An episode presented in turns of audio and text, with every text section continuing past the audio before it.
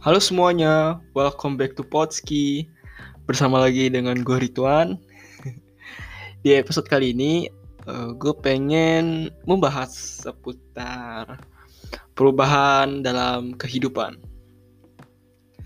Jadi uh, dikarenakan gue udah masuk sekolah full 100% Selama sekitar dua minggu lebih Gue merasakan hal yang takjub sih. Dan bisa bilang gue agak kaget sih melihat teman-teman gue melihat orang-orang sekitar gue tuh banyak banget terjadi perubahan. Misalnya kalau kita misalnya perubahan fisik nih. Ya, ada tuh orang yang dulunya dia tuh gemuk tapi sekarang badan itu jadi ideal. Terus ada juga yang dia tuh pendek terus seketika menjadi tinggi. Bahkan setinggi gua. Terus ada juga yang dulunya dia tuh biasa-biasa aja tapi sekarang jadi murid yang terpana gitu. So gue pengen bahas tentang perubahan dalam kehidupan dan uh, eh, gue pengen sedikit menjelaskan aja sih tentang opini gue dalam suatu perubahan gitu. Sini gue pengen meyakinkan kalau kita tuh bisa berubah ke arah yang lebih baik atau sesuai dengan keinginan kita gitu. Asalkan kita mau berprosesnya. Dulu sebenarnya gue nggak terlalu yakin sih sama kayak perubahan dalam kehidupan itu perubahan orang yang bisa sampai 90 derajat atau 180 derajat. Tapi makin ke sini gue makin melihat kenyataan kalau memang perubahan dalam hidup itu bisa. Dan ada orang-orang di sekitar gue yang bisa merubah hidup dia jadi lebih baik gitu. Kalau gue ambil contohnya sih, uh, eh, gue ada satu teman, teman SMP dan sekarang dia tuh satu teman satu SMA lagi sama gue. Dulu uh, eh, SMP dia itu murid yang biasa aja. Jadi uh, dia tuh sekolah pulang sekolah pulang sekolah pulang. Jadi kayak yaudah gue berangkat sekolah nih gue belajar habis itu gue pulang. Udah gitu aja. Alur dalam kehidupan dia maksudnya kehidupan dari sekolah gitu. Sekolah pulang sekolah pulang sekolah pulang. Gak ikut ekskul atau gak ikut organisasi apa pun gitu kan. Ya kadang dia suka main tapi udah main bentar habis itu pulang. Kayak bener-bener murid biasa aja gitu. Tapi pas gue lihat di SMA dan waktu itu ada rapat uh, organisasi sama kayak ekskul ekskul di sekolah lah. Itu gue sangat terkejut. Dan gue sangat seneng banget. Jadi uh, pas mau ada rapat itu gue kaget. Si teman gue ini tiba-tiba ikut rapat itu. Terus pas gue tahu ternyata teman gue ini dia adalah wakil ketua di sebuah ekskul gue bener-bener kaget dan gak nyangka banget gitu. Ternyata teman gue oh oh my god kayak gue terkejut banget gitu. Tapi di satu sisi gue juga seneng kayak wih keren banget gitu loh. Awalnya dia tuh bener-bener di SMP tuh dia bener-bener kayak biasa aja gitu dan apa ya kayak orang-orang biasa aja tapi pas di SMA dia jadi wakil ketua di sebuah ekskul gitu. Dan ekskul itu banyak peminat anggotanya dan aktif jadi kayak ekskul yang emang aktif gitu.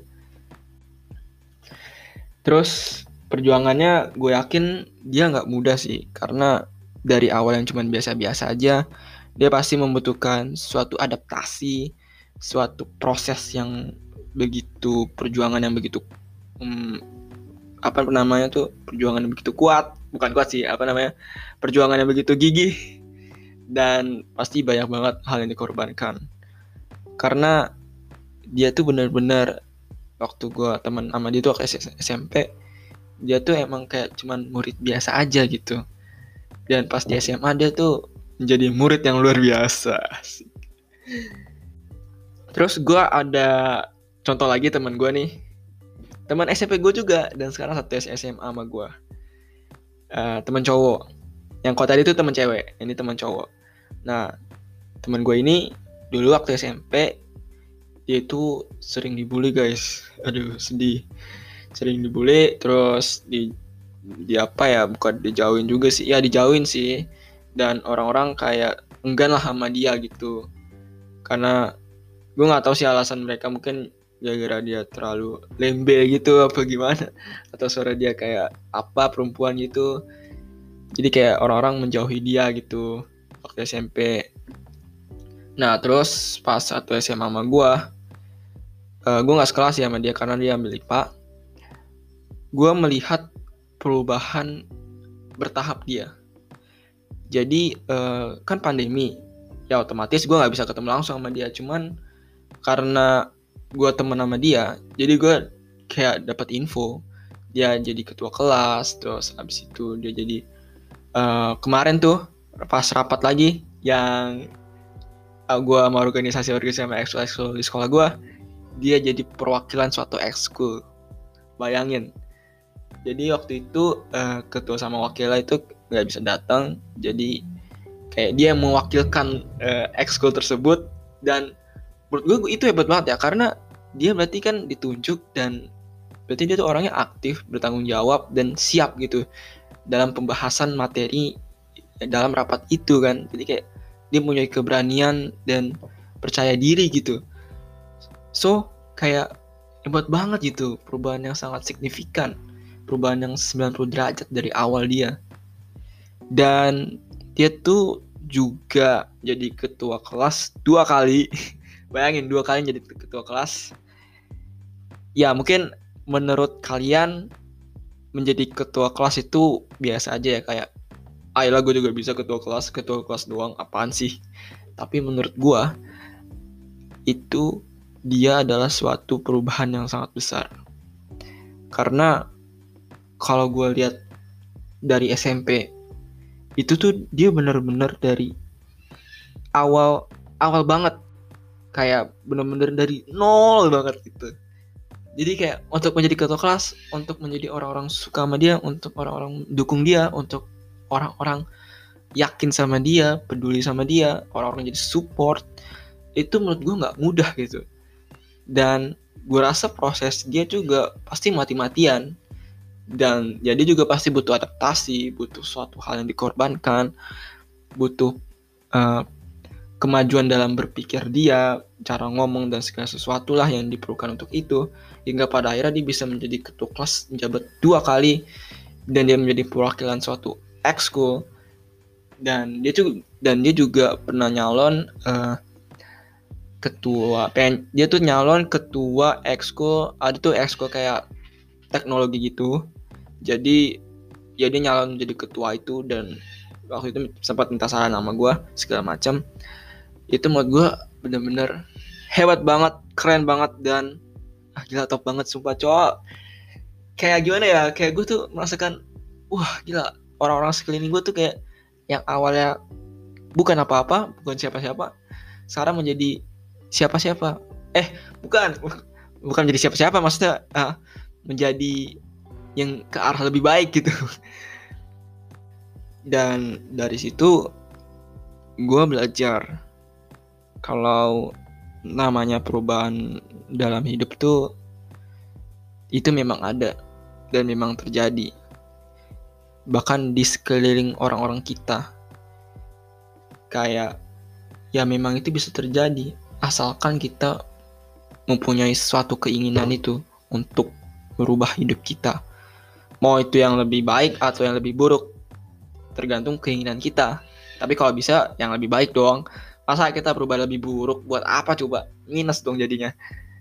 Jadi kayak sia-sia doang hidup kita kalau kita berubah jadi tambah buruk gitu. Jadi dari perubahan hidup orang-orang sekitar gue gue jadi yakin juga kalau hidup itu bisa berubah terus dari yang gue banyak bacot ini dari yang gue banyak bacot ini yang ngomong tentang perubahan hidup orang-orang lain itu teman-teman gue ya kalau dari gue sendiri sih apa yang udah gue rubah dalam hidup gue dari SMP dari SMA eh dari SMP ke SMA menurut gue itu juga udah banyak. Kayak ya 90 derajat lah.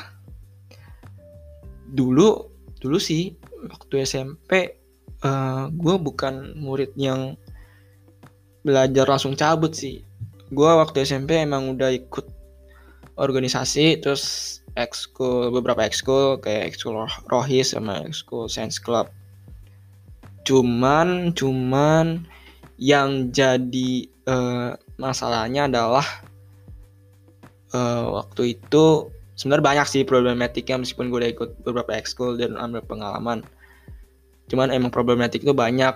Yang pertama uh, waktu itu kan gue pernah jadi kayak ketua rohis. Sama ada ketua science club juga. Jadi SMP gue ada ketua science club. Nah uh, dari ketua rohis uh, ketua ya ya gue bangga dong jadi ketua waktu itu. Gimana sih perasaan gue kayak masalah itu langsung ditunjuk gitu. Kayak wah udah pada nggak mau. Terus jadi gue kan kayak ya bangga dong tapi masalahnya kebanggaan itu menjadi sebuah ego gitu yang akhirnya ego itu akan berdampak pada anggotanya jadi uh, waktu itu gue ada sempat membuat suatu keputusan yang salah dan akhirnya berefek panjang sampai sekarang. Jadi waktu itu ada event, uh, event kayak event rohis itulah. Nah gue pengen ekskul gue ikut dong biar apa namanya biar dapat ya biar dapat inilah. Karena kita udah lama ikut event dan udah nganggur gitu-gitu aja gue pengen ada perubahan. Tapi yang jadi masalahnya adalah waktu itu esko rohis gue di angkatan gue itu bisa bilang sedang diobang ambing. Jadi kayak nggak lagi performa terbaiknya lah. Ya pokoknya lagi performa kurang baik tapi gue paksain harus ikut ini guys gitu kan nah yang jadi masalahnya adalah gua nggak uh, mendengarkan suara anggota-anggota gua. Jadi waktu itu eventnya kita jadinya tetap nggak ikut, nggak nggak ikut bener karena ya jadi ribut kan. Terus akhirnya uh, waktu itu kan gue kelas 11 terus mereka kelas 10. Nah pas gue naik kelas 12 otomatis mereka kelas 11 kan. Nah pas mereka kelas 11 ya mereka pada cabut guys. Mereka pada cabut dan akhirnya anggota rois gue jadi makin berkurang. Angkatan gue juga udah pada cabut. Sisa tiga orang bahkan sampai pada akhirnya sisa dua orang. Jadi ya dari situ gue ambil pelajarannya sih. Dan ya anggota rois gue waktu itu ya berarti tinggal kelas 10 sama kelas 12 ya itu cukup berefek panjang karena yang gue lihat sekarang gue gak tau ya ya gue yang dapat info terakhir itu kayak ex korohis SMP gue ini kurang anggota. Karena uh, orang-orang didik orang-orang adik-adik kelas gue yang kelas 10 tuh itu ada beberapa yang keluar sekolah jadi otomatis dia nggak ikut rohis lagi kan di SMP itu padahal dia aktif nah jadi kayak makin habis lah Nah, terus perubahan apa yang gue buat di SMA ini?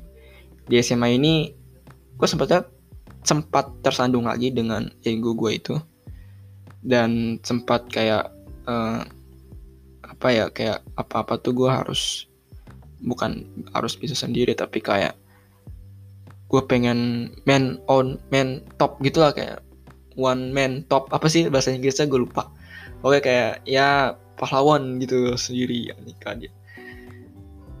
Tapi gue jadi belajar uh, di SMA gue juga tetap gak nyerah sama untuk ikut organisasi karena dari situ gue semakin belajar dan pengen ambil lebih dari pengalaman orang-orang yang ada di organisasi dan beradaptasi gitu. Sekarang yang harus gue lakukan adalah memperbaiki kesalahan-kesalahan gue di masa lalu. Apalagi tentang prioritas. Gue waktu SMP tuh benar-benar gak tahu prioritas gue apa. Waktu itu kan gue kayak ikut rapat rapat rapat rapat rapat tapi gue kayak lupa sama keluarga lupa sama main sama teman terus lupa nongkrong lah terus lupa belajar gara-gara gue fokus ke rapat-rapat terus dan gue gak tahu uh, prioritas gue yang mana dan sekarang di SMA gue udah mulai memperbaiki diri untuk prioritas egonya harus direndahin mendengarkan banyak suara pihak dan dari kalau gue dari SMP ya itu menurut gue gue udah banyak berubah. Karena waktu SMP tuh gue kayak bener-bener apa ya meskipun ikut organisasi ekskul tapi kurang banyak gagal sih. Maksudnya uh, pencapaiannya pencapaian dalam organisasi ekskul itu uh, minim. Lebih banyak gagalnya. Tapi nggak apa-apa dari kegagalan itu gue banyak belajar juga tuh dari teman-teman gue ke SMP hingga yang pelajaran mereka gue pakai pas SMA ini.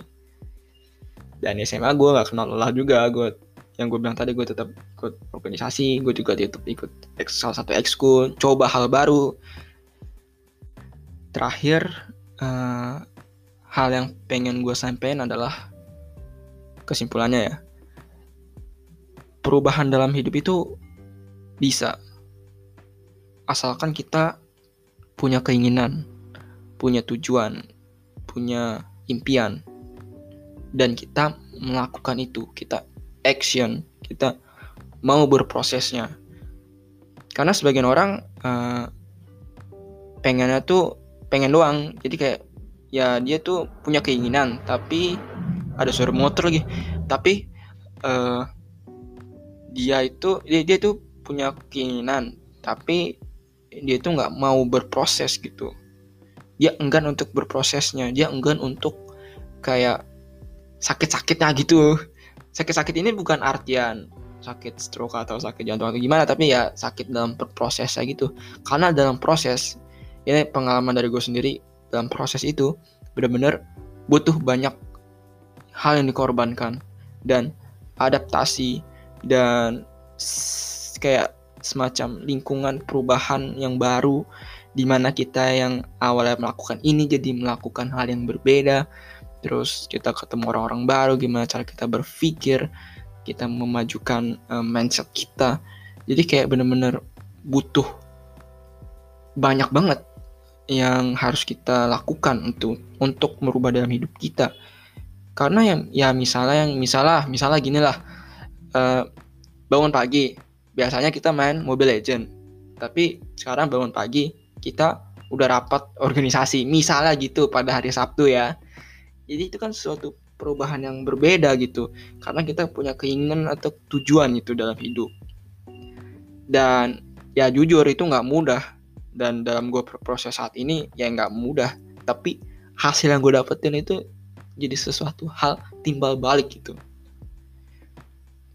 Dan masalah gagal sama berhasil itu urusan nanti. Tapi kita dapat prosesnya. Kita mau berjuang gitu. Karena terkadang emang gagal itu emang banyak. Dan ya dari gue gagal sama berhasil lebih banyak gagal daripada keberhasilannya tapi yang pas gue dapet berhasil itu itu lebih berkali-kali lipat dari yang udah gue gagal. Jadi sekarang kan gagal gue 100 tapi gue berhasil satu dan berhasil satu itu udah kayak gue kayak gue tuh merasa kayak udah berhasil seribu kali gitu. Jadi itu yang gue rasakan. Dan masalah gagal ya pasti memang ada. Bahkan gue lupa nih uh, pembuat lampu dia gagal sampai seribu kali atau 999 kali untuk membuat lampu doang yang kayak gini. Akhirnya dia bisa. Jadi menurut gue jangan takut gagal. Dan satu hal lagi perlu diingat dalam proses kita perlu istirahat. Tapi bukan berhenti ya kita istirahat. Kita harus tahu batas kita untuk istirahat. Kita kapan? Jangan gila proses juga. Itu jadi sakit juga nanti sakit fisik sama sakit mental. Jadi pro istirahat juga. Jadi kayak enjoy dan saat kalian pengen nyerah ingat lagi tujuan kalian gitu. Apa sih tujuan kalian? Ingin banggain orang tua kah? Atau ingin apa kek yang benar-benar kalian pengenin gitu? Mungkin SMA uh, eh, pengen berkuliah di luar negeri eh, di luar negeri kah?